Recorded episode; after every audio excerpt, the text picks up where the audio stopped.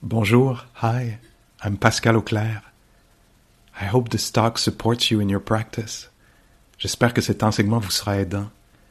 If you'd like to support my teaching, you can use the donate button underneath my picture on Dharma Seed. Vous pouvez me soutenir en cliquant sur le bouton sous ma photo. Your support is greatly appreciated. Merci.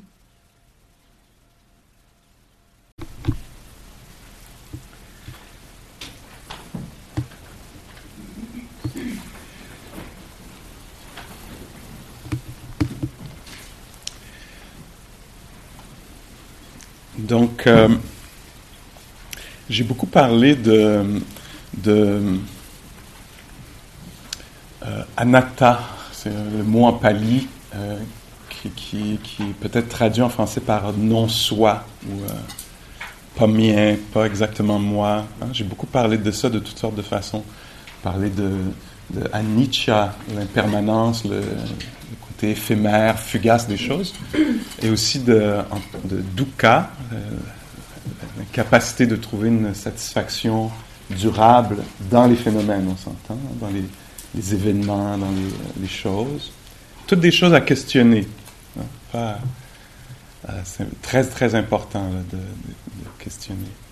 J'ai parlé d'anatta aussi, comme quoi on ne pouvait rien euh, posséder absolument, de façon absolue, oui.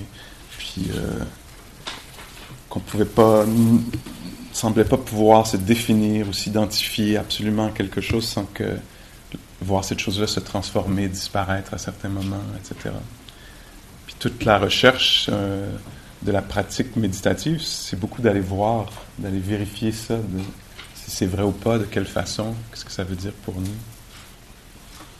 La façon dont je comprends la pratique, c'est un, c'est un, pourrait dire une méthode euh, d'exploration de, la réalité où on peut avoir une indépendance réelle. On n'est pas pris dans nos croyances, pensées. On n'a même pas à croire le Bouddha en fait. Si, d'après ma compréhension, c'est celle-ci, c'est que si on applique bien la technique, on va pouvoir le corriger s'il y a lieu.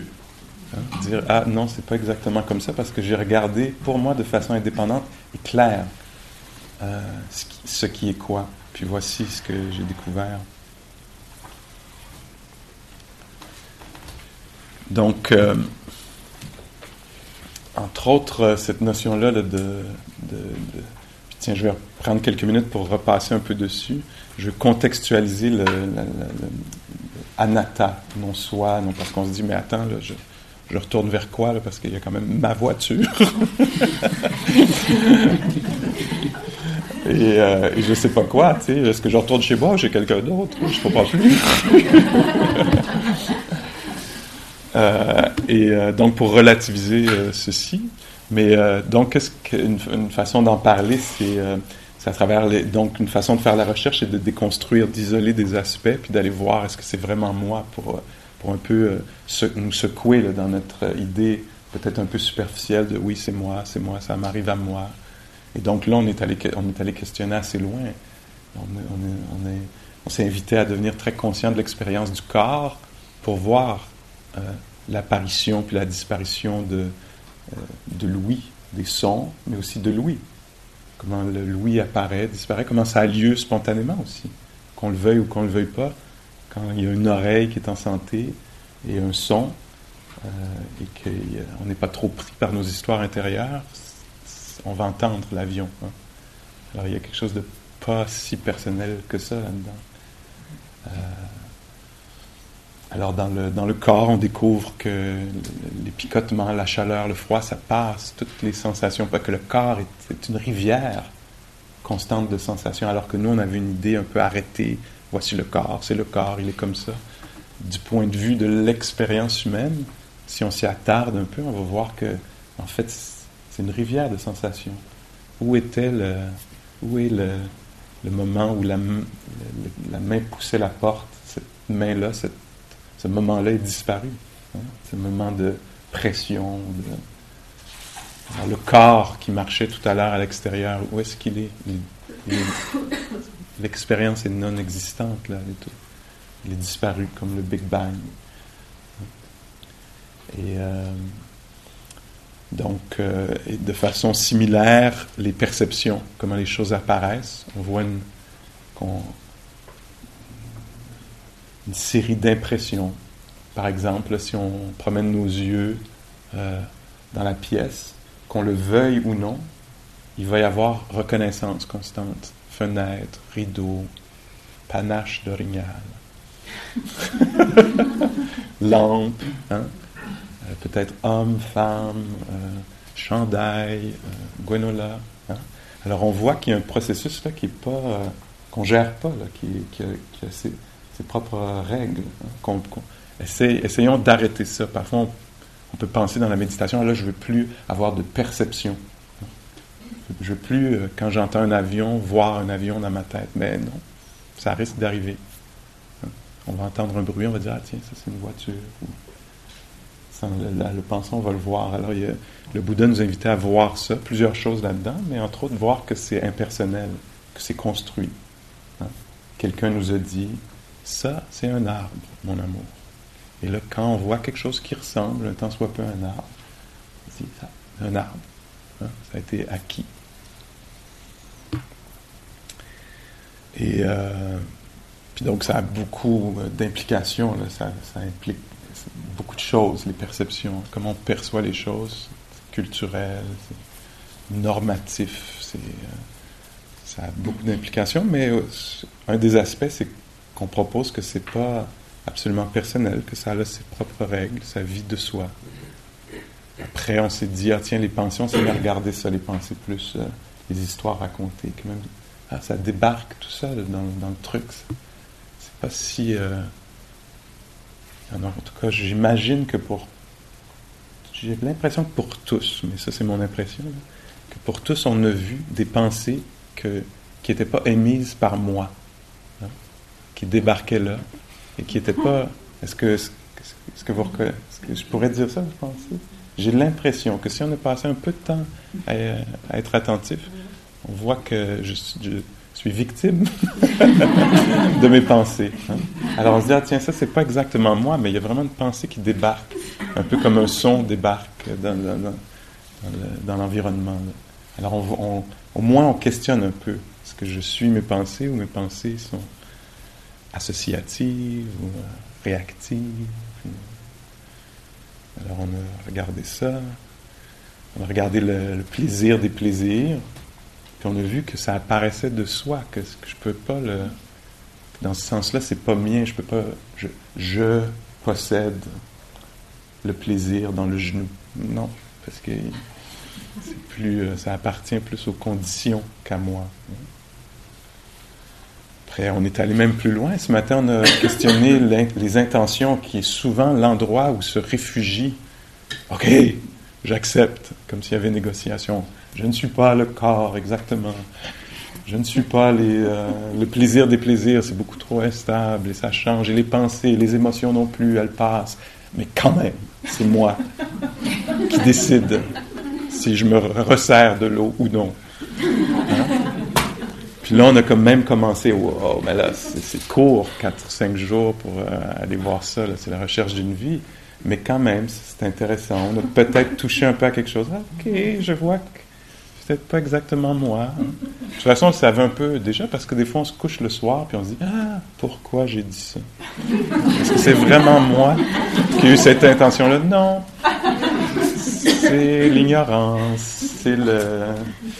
C'est la réactivité rapide, c'est euh, quelque chose d'un peu plus caché en dessous.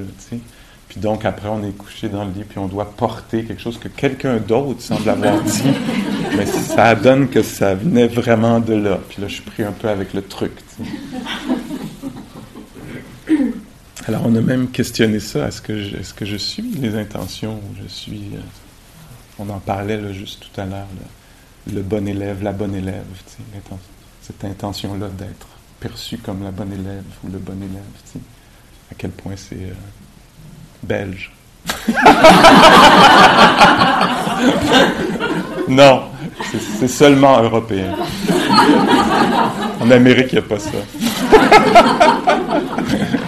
On n'est pas attaché à cette identité de bon élève.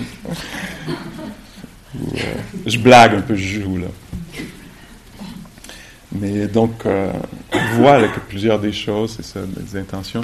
Et là, on n'en a même pas parlé. Oserais-je? Alors, qu'est-ce qui reste comme dernier endroit où on peut se réfugier Le je peut se réfugier? Alors ça, tu ne touches pas à ça.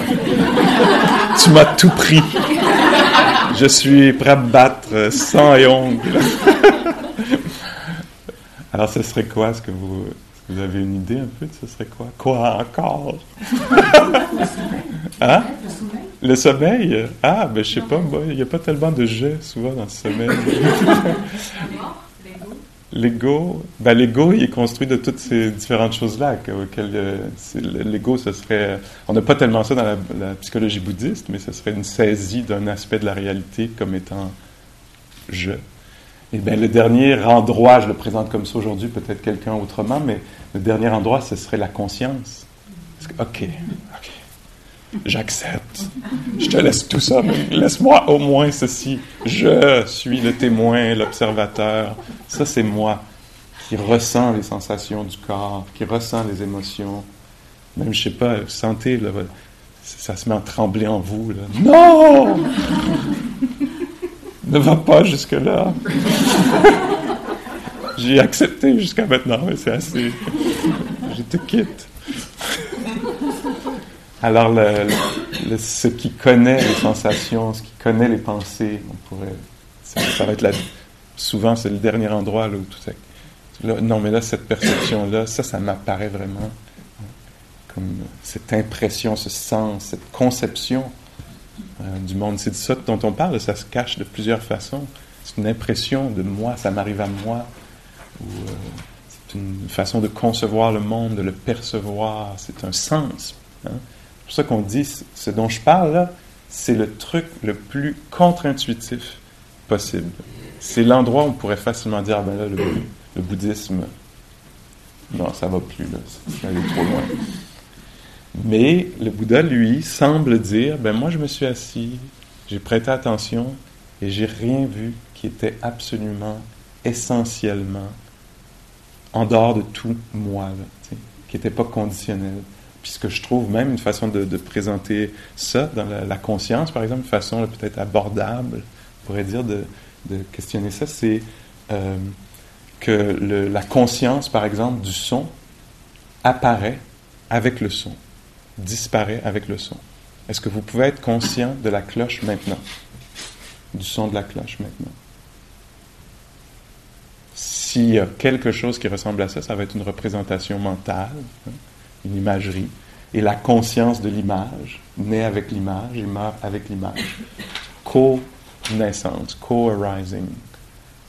Et donc, on peut tester, voir essayez de voir si c'est pas concomitant ou euh, euh, superposé, euh, sont pas attachés l'un à l'autre. La conscience du son.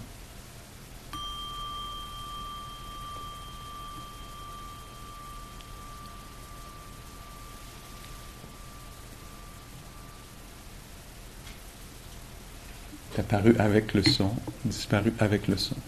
La conscience d'une pensée, la conscience d'une sensation, alors c'est pour ça qu'au début de la retraite, je disais, peut-être emprunter à, Charles Genoux, que je trouve très très juste comme, euh, comme instruction, laissez les sensations, euh, laissez la conscience, la conscience révèle les sensations, c'est sa fonction, la conscience connaît, donc elle révèle, ce qui fait qu'on est conscient de quelque chose. C'est ça, la conscience nous permet de vivre une texture, hein, la conscience du rugueux, du doux. Et euh, donc, la conscience révèle le phénomène, la peur. Comment est-ce qu'on peut savoir qu'on a peur? Parce qu'on est, on est tout à coup conscient d'avoir, on est conscient, de, conscient d'avoir peur. Donc, ça, la conscience connaît, révèle, permet à la chose d'être connue.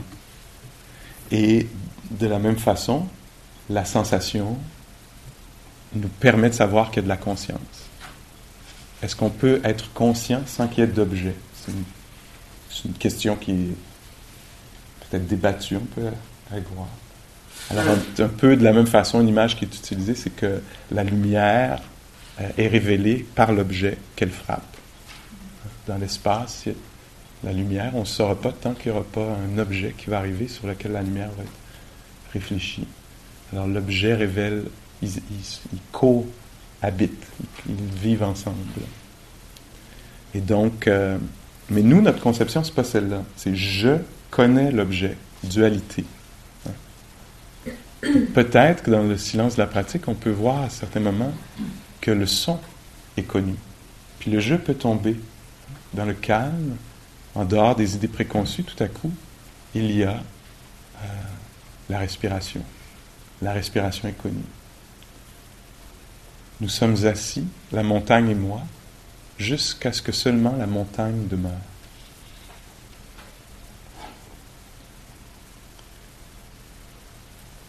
Euh, donc on questionne, on questionne ça. L'image que le Bouddha emploie autour de la conscience dans la série d'images de bulles, mirages, bananiers, écume, l'image qu'il utilise, c'est le spectacle de magie. Alors la conscience qui crée ce spectacle de magie incroyable de je. Alors un moment de conscience d'un son, suivi d'un moment de conscience d'une sensation, suivi d'un moment de conscience d'une pensée, je semble être au milieu du truc. Puis pourquoi on questionne ça encore une fois? C'est parce que la souffrance vient euh, essentiellement de là, de cette petite méprise. Où tout à coup, on a peur, on se sent isolé, c'est mon corps, que va-t-il lui arriver, tout ça. Alors moi, là, ce qu'on questionne, ce qu'on amène, c'est la réalité absolue la réalité absolue. Alors la contextualisation que je veux faire, c'est que dans le bouddhisme, on parle de deux sortes de réalités. Ah non Trop On parle de réalité relative ou conventionnelle et de réalité absolue. Alors ça, d'après moi, c'est très compréhensible, ceci. Par exemple, prenons l'exemple. Ceci est ma cloche. Je l'ai apporté avec moi du Canada. Un pays magnifique.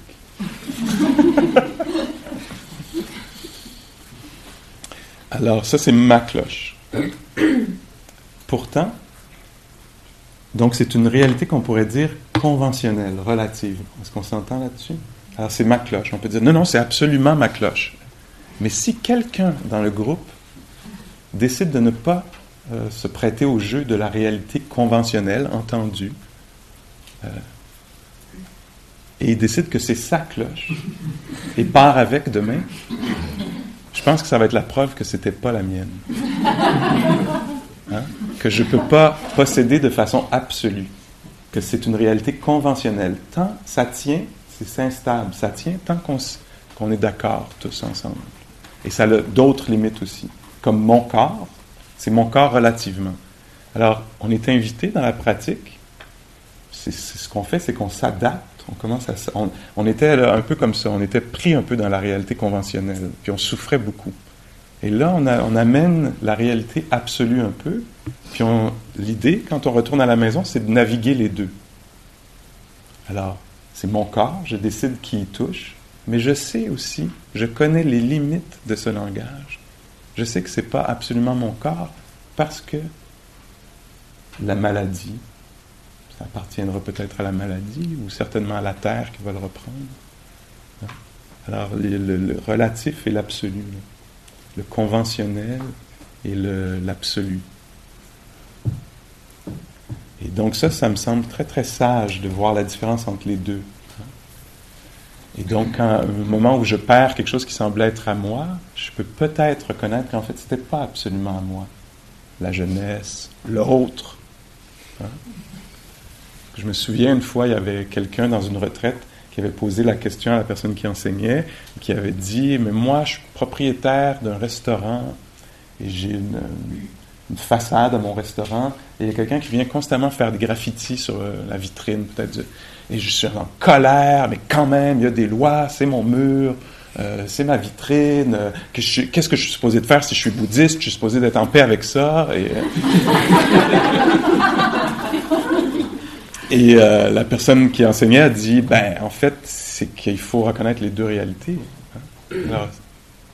Conventionnellement, avec les lois, on est allé chez le notaire, on a signé des papiers, oui, on s'entend tous que oui, mais en même temps, de façon absolue, on voit bien que non. Tant qu'on n'arrive pas à comprendre ça, ça va être extrêmement frustrant. Puis peut-être au-delà de la compréhension, ça va peut-être rester frustrant quand même, mais quand même, je pense qu'il y, a une clé là, qui est extrêmement importante. Donc là, je l'applique à du matériel, une vitrine, une cloche, etc. Mais ça s'applique euh, aussi au, reste. Alors, de telle façon que je peux prendre responsabilité pour mes actions, mes intentions, être très responsable, dire oui, c'est moi qui ai dit ça, c'est moi qui ai dit cette chose-là, ou c'est moi qui ai apporté cette euh, idée-là, ce euh, truc-là. Mais en même temps, je sais que c'est beaucoup de choses qui ont été conditionnées. Et naviguer entre les deux réalités, euh, ça devient un art. Hein. Parce que je pourrais facilement aller vers l'absolu quand ça me sert, surtout. Et dire Ah non, il euh, n'y a rien qui nous appartient absolument, alors euh, organise-toi avec mes gestes qui t'ont blessé. Hein. Mais là, ça serait pas juste. Une façon d'exprimer ça, je me demande si c'est Shanti Deva, je ne suis pas très sûr, qui disait quelque chose comme ma vision Ma vision est vaste comme le ciel et mon attention est aussi euh, fine qu'une euh, particule de farine d'orge. Alors qu'est-ce qu'il dit? Que je comprends la réalité absolue et en termes d'éthique, en termes de faire attention aux choses qui appartiennent aux autres, je, je suis très, très, très, très, très attentif. Si c'est à toi, c'est à toi. Et je comprends que c'est pas à toi. Mais alors ça, c'est le paradoxe. Mais quand on va sur le chemin spirituel, il faut être prêt à rencontrer quelques paradoxes. Il va y en avoir. Dans un sens, ils n'ont pas de sens, et dans un autre, ils ont énormément de sens. Ils expliquent tout. Hein? Mais je pense qu'on est tous capables de, reconnaître la vérité là-dedans. Alors ici, on pourrait dire, ah, on ne peut pas posséder le matériel, les choses. Alors bon, ben ce soir, moi, c'est ma chambre, et euh, tout ça. Mais non, non, relativement, c'est pas ta chambre absolument, mais pour la semaine, c'est ta chambre. Et etc. Comme ça. C'est ton coussin. Donc on joue, on apprend à jouer. C'est ça l'intelligence, c'est ça la sagesse, c'est de pouvoir naviguer entre les deux euh, réalités.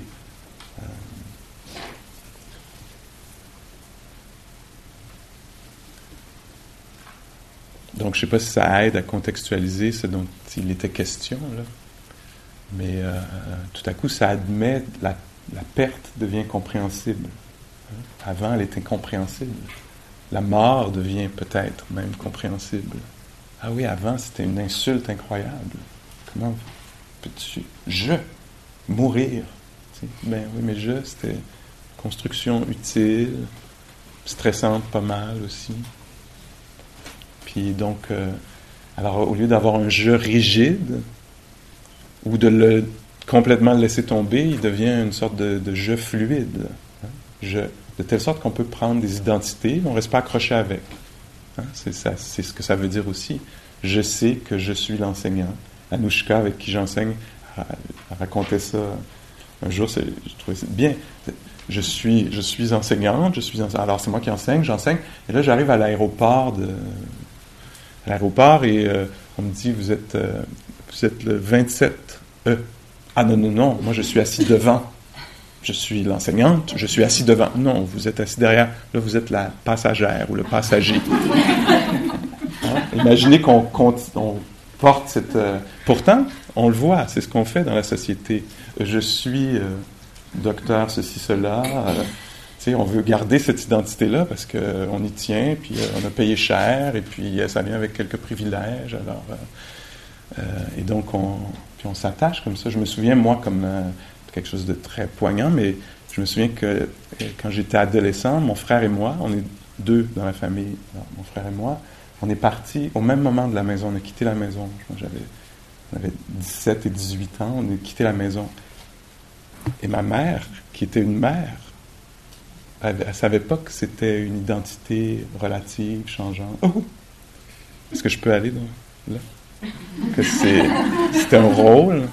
tout à coup, ben c'est naturel, c'est évident, mais il y a eu une transition incroyable où, au moment de la retraite, un autre membre de ma famille, j'ai vu la perte d'identité. Oui, mais là, si je suis pas quelqu'un qui, organise euh, ce genre de truc-là, qui, qui est-ce que je suis hein?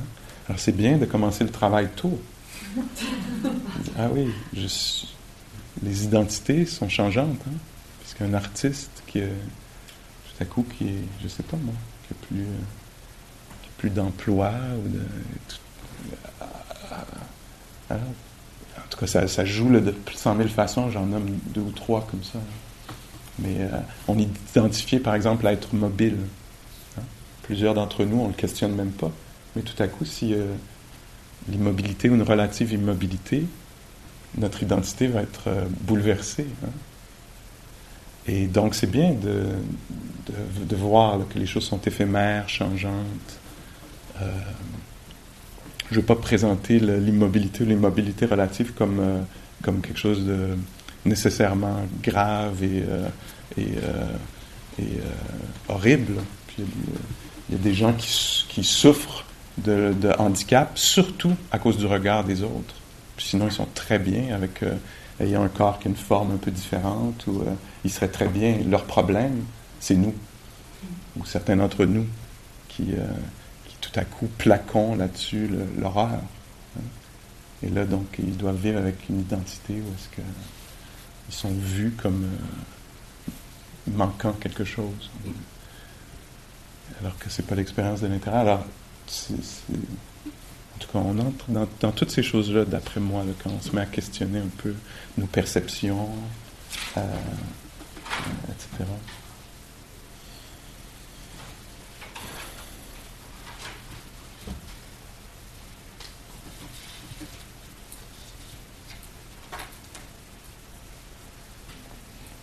Alors, euh, quoi d'autre?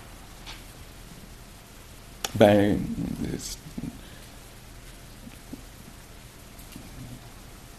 que je voudrais dire d'autre avec l'idée qu'on va rentrer à la maison euh, bientôt? Euh, les qualités qu'on a développées ici, de, j'en ai parlé, je pense, beaucoup, de,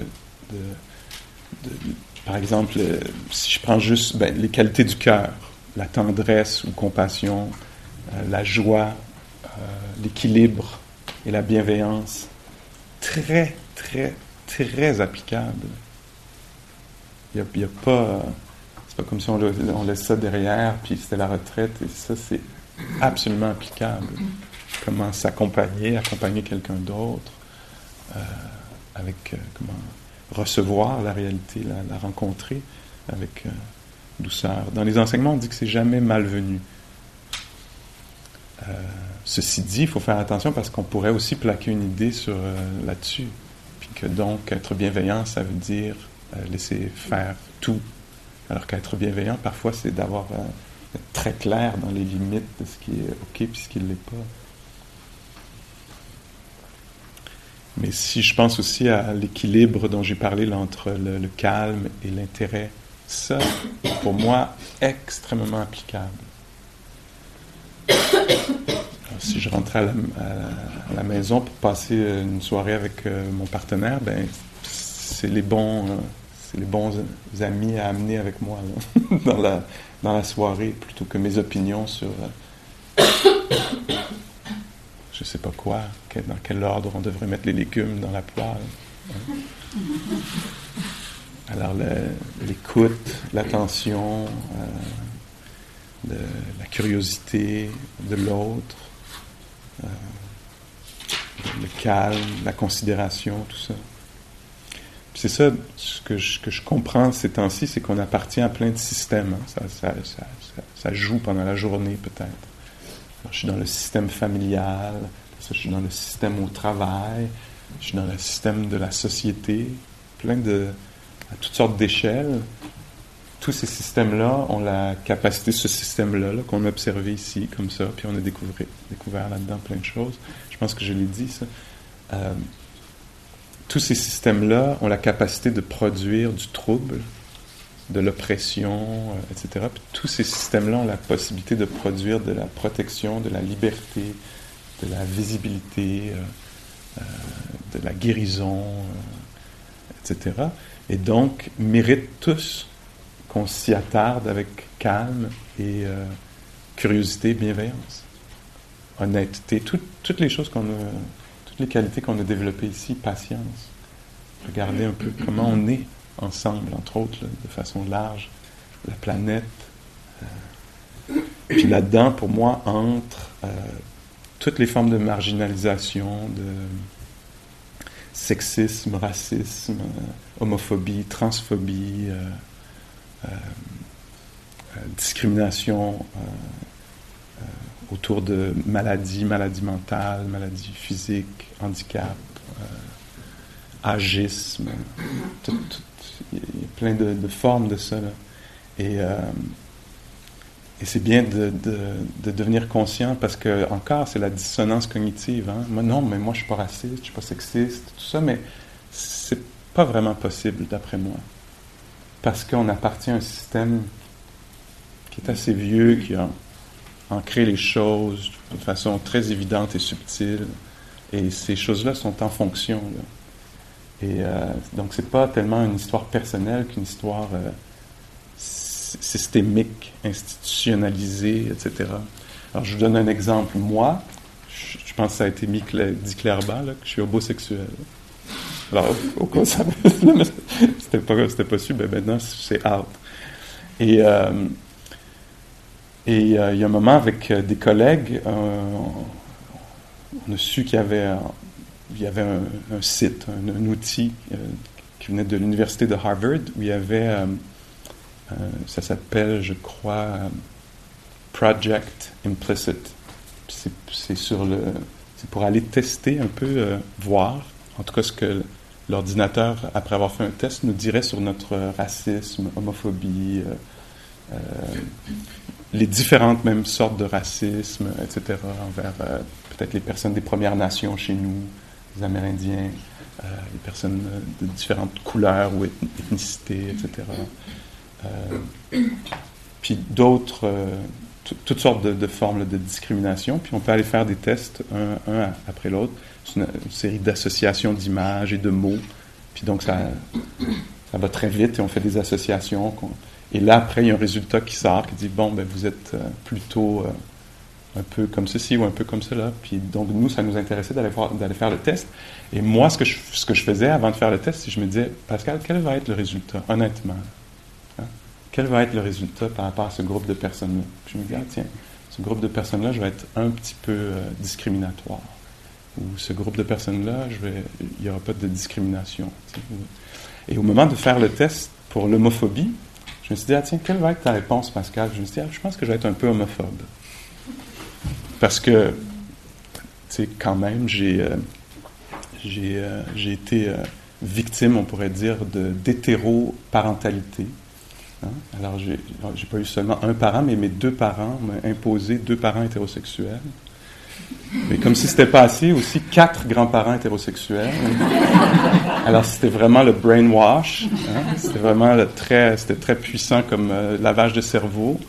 Pourtant, ça n'a pas, ça pas fonctionné euh, complètement. Mais quand même un peu, ça a fonctionné. On m'a mis aussi dans une école hétéronormative, hétérocentrique, hétérosexiste. Et euh, donc, toute mon évolution s'est faite dans un système, euh, euh, c'est ça, hétérocentrique, on pourrait dire.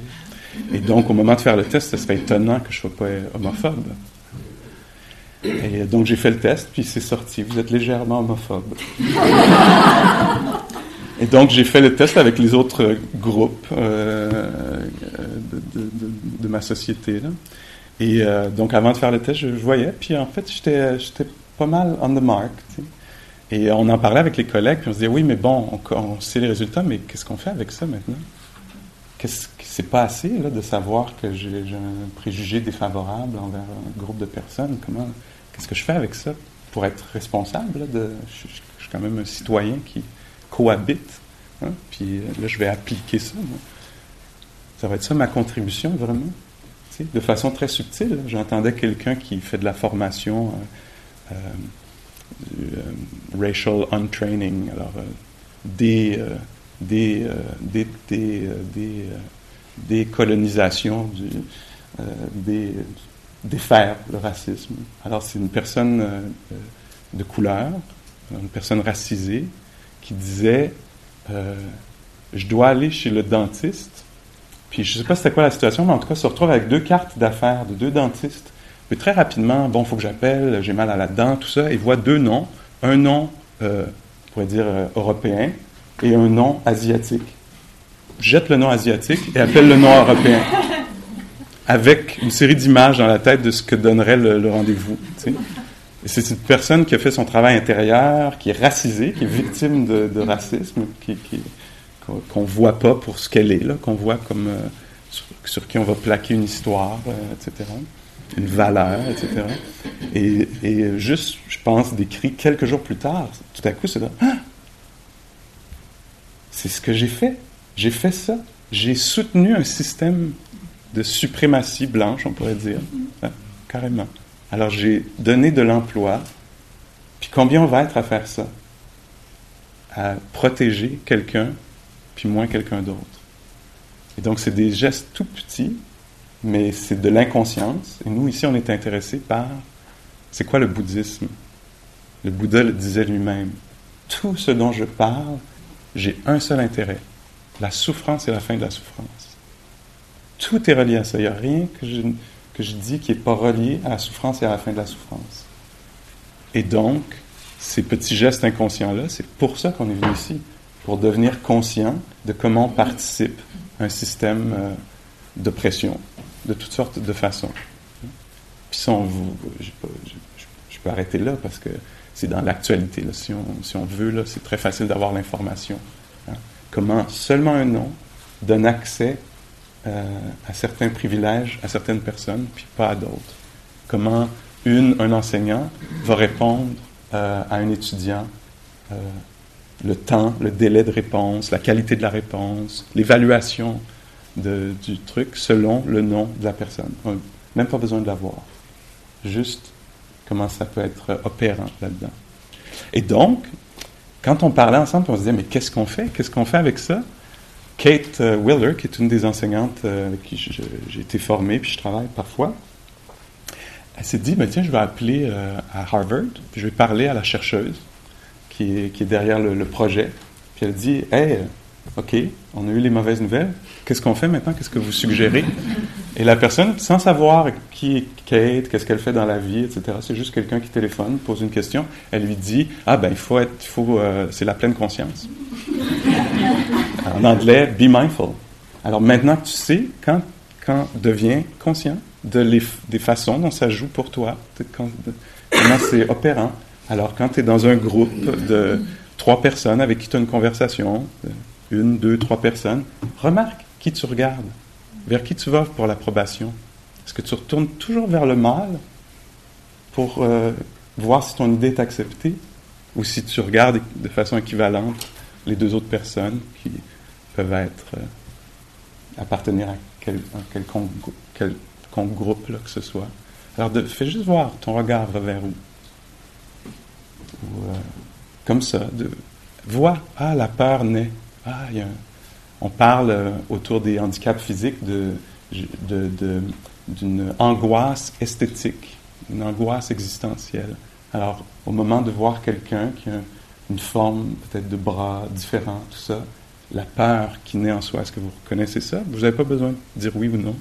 Ça peut rester privé, mais c'est intéressant de voir quelle est la réaction, comment quelque chose se ferme, se tend. Et donc, c'est très responsable de devenir conscient de ça. Ah, voici ça. Est-ce que j'ai agi là-dessus ou je suis capable? Et ça, c'est la force de la pleine conscience. On peut réorganiser l'intention. C'est la force de la bienveillance. La bienveillance va aller au-delà de ces choses-là au-delà de, du premier, euh, de la première impression, de, de, l'impression qui a été euh, euh, conditionnée. Puis dire, oui, mais mes valeurs, c'est autre que ça. C'est l'inclusion, c'est de m'intéresser à l'autre, de ne pas m'arrêter au premier, la première image, impression, etc. De, m'intéresser. Alors la curiosité a cette force-là aussi, d'aller voir un peu plus loin, au-delà de, du truc. Alors ça, c'est pour moi, c'est des applications. Là, on est venu ici pour ça. Parce que si la spiritualité, pour nous, c'est un petit truc un peu feel good, enveloppant, oui, on est un, comme ça, tu sais.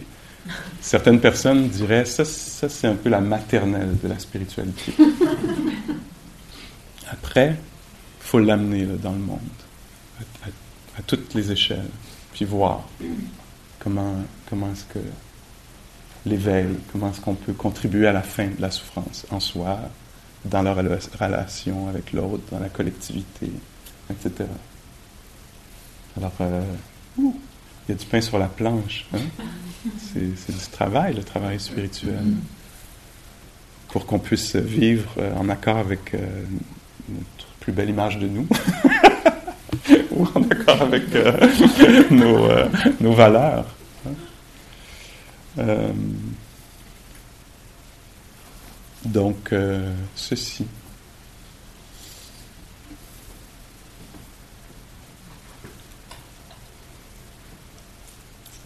Alors, juste euh, des, petites nouvelles d'Amérique. Dans la, formation que moi j'ai faite pour être enseignant, c'est une formation de 4 ans. Euh, et euh, la nouvelle formation, en fait, il y a deux formations qui ont commencé maintenant à Spirit Rock et à Inside Meditation Society au Massachusetts, donc vraiment les maisons mères, on pourrait dire, quand ces enseignements-là sont venus vers l'Occident, apportés par des des, euh, des, Blancs, c'est pas des Européens autant que des, colonisateurs, on pourrait dire. Je vais utiliser ce langage-là parce qu'il est assez juste. Hein. Alors, quand ils sont euh, revenus, ils ont formé ces deux centres-là qui sont euh, un peu des références. Et maintenant, cette année, donc, ils font chacun un programme de formation de quatre ans. Quand moi je l'ai fait, c'était un programme joint. Alors, on était un groupe de personnes de quatre. Maintenant, ils font chacun leur programme cette année. Et euh, pour réparer un peu, pour euh, adresser les problèmes dont je parle euh, en ce moment, 75% des personnes qui sont formées sont des personnes de couleur. Alors, de toute provenance, américain pour la plupart, mais avec un héritage ben, de, tous les coins du monde, on pourrait dire. Et donc, ça, c'est pour. parce qu'on s'est rendu compte que, ah, pourquoi il y a juste des blancs dans ces centres-là, ou principalement? Parce qu'il n'y a pas le. On ne peut pas s'identifier.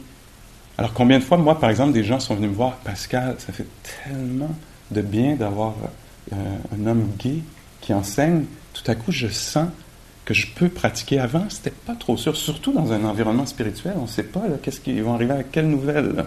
Qu'en fait, non, j'ai pas accès au paradis parce que parce que cela, tu sais. Et donc, les gens disent c'est très parce que tu es là, je peux, mon corps peut se, se détendre dans la. Euh, donc, quand, euh, quand ces personnes-là sont revenues d'Asie et ils ont euh, voulu partager, invités par leurs propres enseignants birmans ou thaï, thaïlandais, etc., ils sont revenus pour offrir les enseignements. ce qu'ils ont fait, qui, était vraiment bien, c'est qu'ils ont, qu'ils ont invité d'emblée les femmes à enseigner.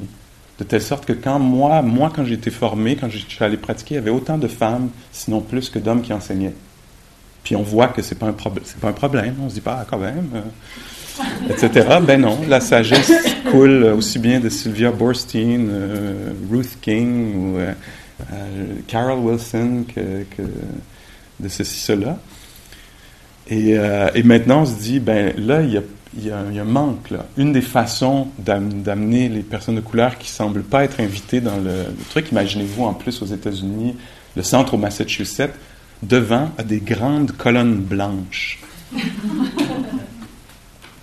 Massachusetts rural, pays de chasse, colonnes blanches. Extrêmement traumatisant pour une personne de couleur de venir pratiquer là. Alors que moi, j'arrive là, ah, c'est beau les colonnes blanches, j'ai pas de. Hein. Mais là, on commence à se questionner dans quel environnement on offre les choses? Qu'est-ce qui fait que tout à coup, ça devient un peu privilégié pour un certain groupe? J'ai pas, même pas mentionné de classe économique. Alors, on se questionne là-dessus. Des questions que plusieurs d'entre vous, là, vous vivez avec dans votre vie, votre profession. Là, mais mais euh, puis voyez ce que ça vous fait d'entendre ça. Est-ce que, mon Dieu, c'est déstabilisant ou ça ne me regarde pas?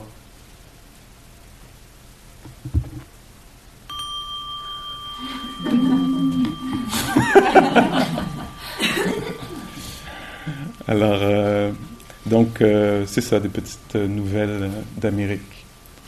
Euh,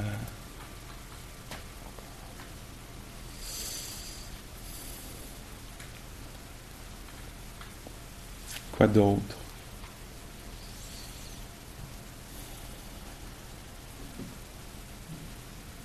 Ben, on est invité à avoir les mêmes réflexions sur la planète. Tiens, je vais peut-être finir avec ça.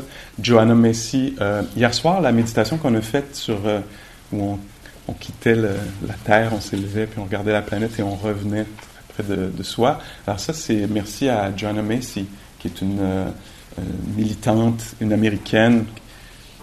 Elle doit sûrement avoir près de 90 ans maintenant. Une énergie incroyable. Donc c'est une militante pour euh, la planète. Elle était là à Tchernobyl après l'explosion. Elle, était partout, très, très, très engagée, mais aussi une enseignante bouddhiste, une pratiquante, une enseignante et une académicienne. C'est quelqu'un qui, qui, a étudié. Euh, et, donc, euh, Johanna, euh, elle, enseigne le, je ne sais pas comment on appelle en, français, certains d'entre vous connaîtront peut-être the work that reconnects. C'est un, peu le c'est une forme d'enseignement pour les euh, pour le je sais pas c'est pour les militants en fait je pense que c'est pour tout le monde pour que tout le monde découvre un peu une fibre militante et euh, dans ce système-là, je pense que c'est intéressant de le, présenter parce que c'est une façon aussi de contextualiser ce qu'on fait. Alors, euh, dans ce système-là qu'on pourrait appeler le, grand tournant. Le grand tournant, ça va être la survie de l'espèce humaine sur une planète qui est un peu qui est fragilisé, etc. Alors, dans, ce, dans cette façon-là de, voir, on pourrait dire, la, la, pratique, il y a trois éléments. Alors, ce que je raconte là, c'est pas bouddhiste, mais je me permets de l'apporter parce que ça peut être euh, nourrissant pour ces réflexions. Ben, dans un sens, je trouve que c'est extrêmement bouddhiste, mais c'est pas de la théorie bouddhiste. Alors, euh, il, y a, trois éléments importants. Euh, un élément, c'est qu'il faut créer des nouvelles formes de vivre ensemble, hein? culture biologique, etc. Alors, s'il n'y a pas ça, on n'arrivera pas à survivre. Les autres générations n'arriveront pas à survivre. Alors, on doit se questionner puis créer des nouvelles formes. Et il y en a plein de gens qui réfléchissent à ça, c'est leur vie, créer des nouvelles formes, où est-ce qu'il va y avoir euh, quelque chose de durable, de, qui va pouvoir soutenir euh, notre vie à, très, à long terme? Alors, des nouvelles formes. Il faut établir, participer, euh, soutenir des nouvelles formes. Alors on peut se réjouir de ça, de dire, tiens, moi je, vois une nouvelle forme de, de, vie ensemble qui, qui, qui, peut nous, nous aider, forme de recyclage, de partage des ressources, etc. Deuxième point, c'est qu'il faut résister aux formes qui sont oppressantes pour la planète, pour les uns et les autres. Alors, utiliser son corps, comme je le disais, pour mettre son corps là, puis dire, tiens, non, moi je bloque le passage, ou je positionne mon corps dans cette marche qui dit non, ça va plus, cette façon-là de faire, elle ne fonctionne pas. Alors, créer des nouvelles formes, les soutenir, résister, alors dire non. Et, l'autre, c'est euh, faire un travail intérieur. Alors nous, ici, on fait le travail intérieur. On pourrait le voir, moi j'aime voir les choses de cette façon-là, c'est juste un tiers du travail. Alors, on, on fait le travail intérieur, mais s'il y a juste le travail intérieur, ça ne va pas fonctionner. C'est pas assez. Il va falloir aussi dire non, ça, ça va plus. Je ne participe plus à ça. Puis il va falloir dire oui, ça, ça semble aidant. Allons voir, j'embarque dans cette, euh, ce truc. Alors voyez aussi quelle est la réponse pour vous. comment ça résonne en vous? Est-ce que c'est euh, écrasant? Non, c'est trop de trucs. En plus, j'ai déjà les enfants ça, ou est-ce que ça fait ah je reconnais quelque chose, ou je sais pas, il y a, il y a 100 000 possibilités de, de réponses là évidemment. Mais euh, en tout cas, c'est peut-être personnel. Je partage une vision personnelle des choses. Je me dis tiens, ça c'est important qu'on fasse ça, mais en fait c'est pas assez. Il faut aller un petit peu au-delà de ça là.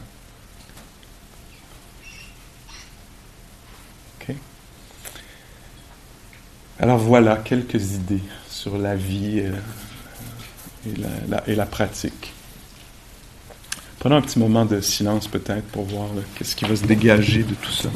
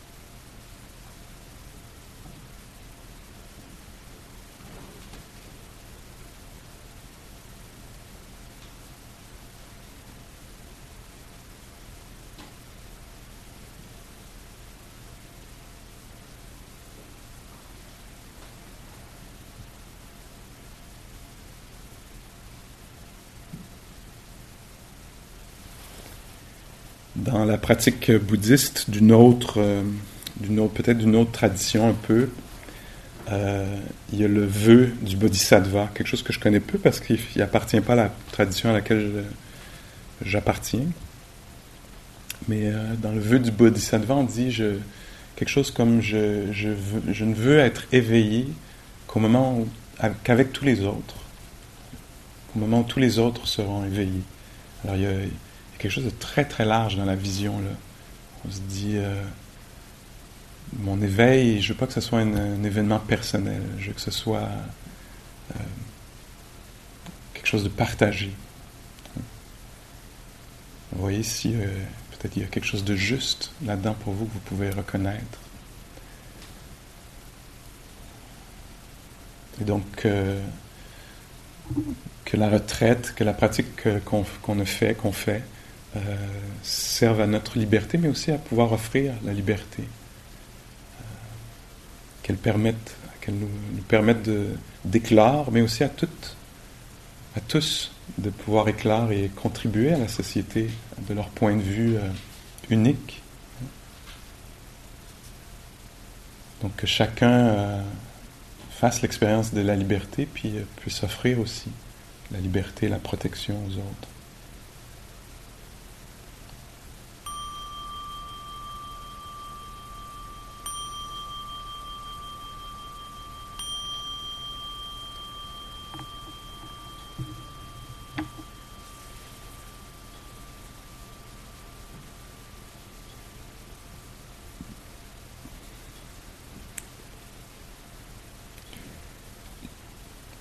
Merci beaucoup pour votre euh, considération.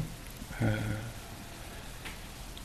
permettez à ces paroles-là de faire leur, chemin, d'être peut-être oubliées pour un moment, puis de ressurgir au moment opportun, de nourrir vos réflexions. Le repas va être servi dans peut-être 4 ou 5 euh, minutes, normalement. Merci.